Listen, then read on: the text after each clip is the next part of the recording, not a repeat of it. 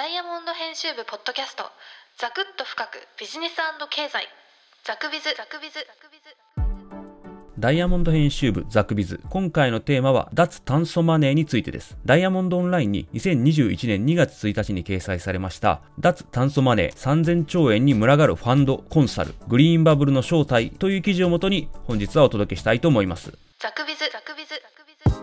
はい、本日のテーマは脱炭素についてです。金余りを背景とした SDGs、持続可能な開発目標ですね。や ESG、環境、社会、企業統治のことですね。ESG 投資への資金の流入で、資本市場はさながらグリーンバブルの様相を呈しています。加熱する環境バブルでは、地道に実直にビジネスを展開しているだけでは、成長への切符をつかみ取れない。と、この記事は冒頭の導入部分から書いています。そして、ある重化学工業に身を置く企業のサステナブル担当幹部のもとには、最近、あるコンサルからこのような営業があったそうです。この ESG 評価機関による評価が悪いですね。2000万円で原因調査をしませんか？と、このような営業だったそうですが、これはどういうことかと言いますと、重化学工業というのは二酸化炭素の排出量が多いわけで、昨今エコではない企業に対する社会の風当たりは強くなっていまして、エコではないと投資家から資金を出してもらえないことも多くなってきたわけです。そこで、このコンサルティング会社は重化学工業のこのサステイナブル担当幹部に ESG の悪かった評価を2000万円で原因を調べませんか？と持ちかけてきたわけです。でこの幹部によりますと、このような営業は最近しきりにやってくるそうです。それもそのはずでして、今産業界はさながらグリーン祭りの様相を呈しています。昨年の10月26日に菅首相が2050年にカーボンニュートラルを実現するという目標を掲げてからというもの、脱炭素といった環境負荷の低減が経営課題の本丸として急浮上しているわけです。カーボンニュートラルというのは炭素中立のことでして、二酸化炭素の排出量と吸収量をプラスマイナスゼロにすることです。それを2050年に実現すると、菅首相は昨年の10月に掲げたわけです。そして2020年末には日本政府は洋上風力産業や水素産業など重要な14業種について実行計画を策定し2050年カーボンニュートラルに伴うグリーン成長戦略の大まかな方向性を示しました。記事にはこのグリーン成長戦略で重要とされた14業種について、説明している図がありますのでぜひご覧になっていただきたいんですけれどもただしこの実行計画では二酸化炭素を多く排出する鉄鋼と化学の業界が蚊帳の外とされてしまいました。その上、14業種のうち半分近くの業種については具体的な目標が示されていません。中身が生煮えのまま策定されたこの即席感にこそ日本が脱炭素シフトへ急展開した裏事情が現れているとこの記事では述べています。脱炭素はもはや世界的なムーブメントとなっています。欧州に目を向ければ、2019年時点ですでに欧州グリーンディールと銘打ち、2050年にカーボンニュートラルを達成するという目標を提示しています。先行する欧州の動きにどこまで同調すべきなのか、日本は頭を悩ませてきたわけですが、ここに来て主要国が新型コロナウイルスの感染拡大で受けた経済的打撃を環境関連ビジネスでカバーすることで復興を遂げようとする動きが加速しています。そこで日本も含めた世界が一気に欧州寄りの政策に舵を切らざるを得なくなってしまったわけです。何しろ少し前まで環境保護より自国の経済成長に並々ならぬ執念を燃やしていた中国ですら2060年のカーボンニュートラルを宣言していましてアメリカも大統領にジョー・バイデン氏が就任したことでトランプ政権下で離脱したパリ協定への復帰を表明しています。パリ協定というのは地球温暖化対策の国際的な枠組みのことです。ザクビズ、ザクビズ、ザクビズ。ただ少し疑問に思う、意外に思うのが、もともと製造大国の日本企業には、公害や排ガス規制など環境問題が生じるたびに、技術革新で課題を乗り越え、世界をリードしてきたという自負があります。ではなぜ冒頭のようにコンサルが暗躍する隙が生まれているのでしょうか？今回もまた日本企業は過去の教訓通りに環境負荷の低減につながる取り組みを地道に重ねていけば脱炭素のハードルをクリアできるのではないかと思いたいところですがこの記事では答えはノーであると述べています。実は日本企業には大きな試練が待ち受けています。あるメーカー幹部はこのように語っています。各国のグリーン政策の目的には表と裏がある。もちろん表は環境負荷の低減だが、裏には自国域内の経済成長という目的がある。むしろ環境負荷の低減というクリーンな志を持つことはお題目に過ぎず、経済成長こそがメインストリームだ。つまり今起きていることは単純に環境負荷を数字上で達成すればいいということではなくて、世界の覇権をかけたグリーンをフック、グリーンをきっかけとする経済戦争なわけです。だからこそ各国政府は自国の国際競争力を高めるために巨額の資金を惜しみなく投入しています。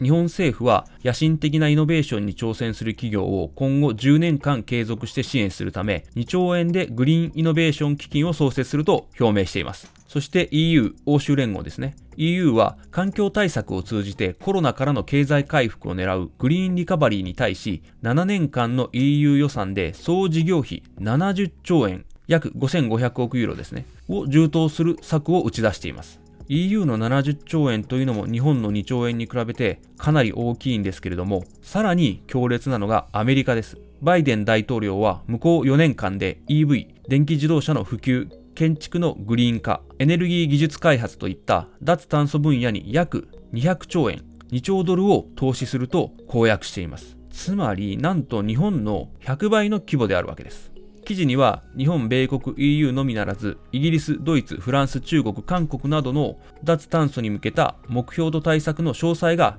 表になっていますのでぜひご興味ある方はご覧になっていただければと思います。言ってみればこれまで企業のコストとしか認識されてこなかった環境負荷の低減が一変して国のお墨付きを得た成長ビジネスへと生まれ変わっているわけです。企業としては日本政府が言うところの240兆円の現預金の活用を促し、ひいては3000兆円とも言われる世界中の環境関連の投資資金を我が国に呼び込み、雇用と成長を生み出すという国家戦略に乗ることができれば、確実な成長のチャンスをつかめるわけです。そして、世界的な金余りを鑑みれば、環境をキーワードとした企業の取り組みには、政府の金のみならず、民間資金も大量に流れ込んでくるはずです。実際、ここぞとばかりにファンドは虎視眈々と企業価値が上がりそうな案件を物色しています。そんな中で実直に今できると確信できることだけを控えめに打ち出しているだけでは、ライバルに駆逐されてしまいます。え繰り返しになりますが、今起きているのはグリーン経済戦争なわけです。3000兆円の脱炭素マネーをいかにビジネスに呼び込むことができるのか、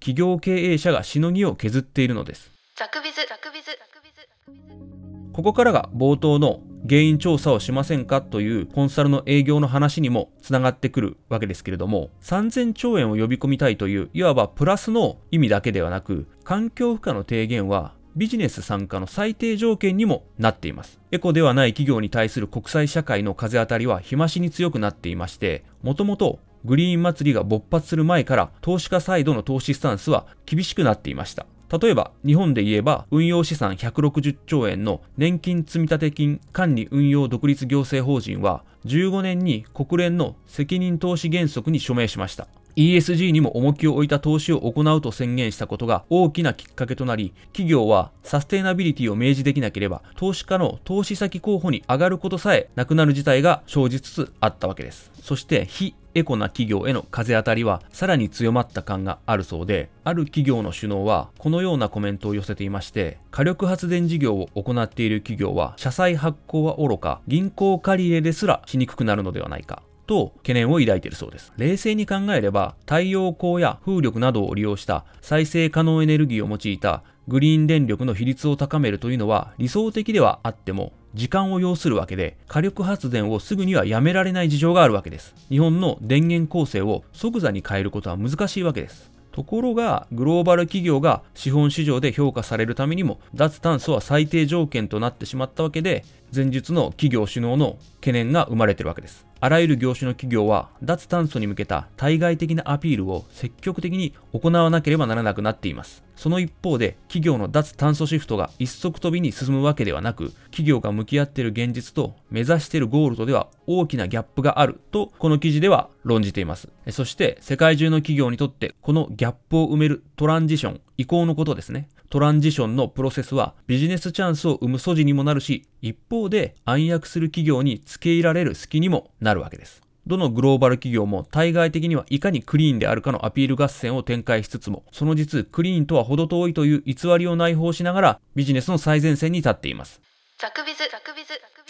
そしてこの偽りをカバーしエコ企業へとお化粧してくれる代表的な存在なのがコンサルなわけです。例えば投資家が投資先の選定に用いている ESG 評定機関の評価を上げる策の提案や、これは冒頭で紹介したあの営業のケースですね。または金融機関からうまく金を引き出す環境対応計画の策定テクニック。世の中から糾弾されないうまい情報開示の仕方など、コンサルの飯の種はいくらでもあるだろうとこの記事には書いてあります。もちろんこういった状況は過度で空虚なアピール合戦を招きかねません。実はすでに弊害は出始めているそうです。例えば、削減貢献量の測り方です。この削減貢献量というのは、製品のライフサイクル全体で得られる二酸化炭素の削減効果のことです。三井化学の ESG 推進室長の方は、この記事にこのようなコメントを寄せていまして、今、各社が出している削減貢献量はインフレ状態にある。測定方法によっては、1社で化学メーカー全社の排出量に匹敵する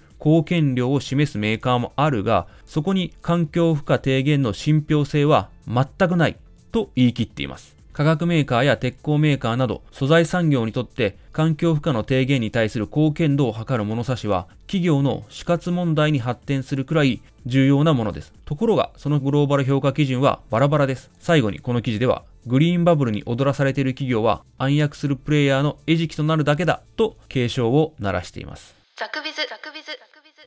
はい、本日も最後までお聞きいただきありがとうございました。記事をご覧になりたい方は、ポッドキャストの詳細をクリックいただければ幸いです。ではまた。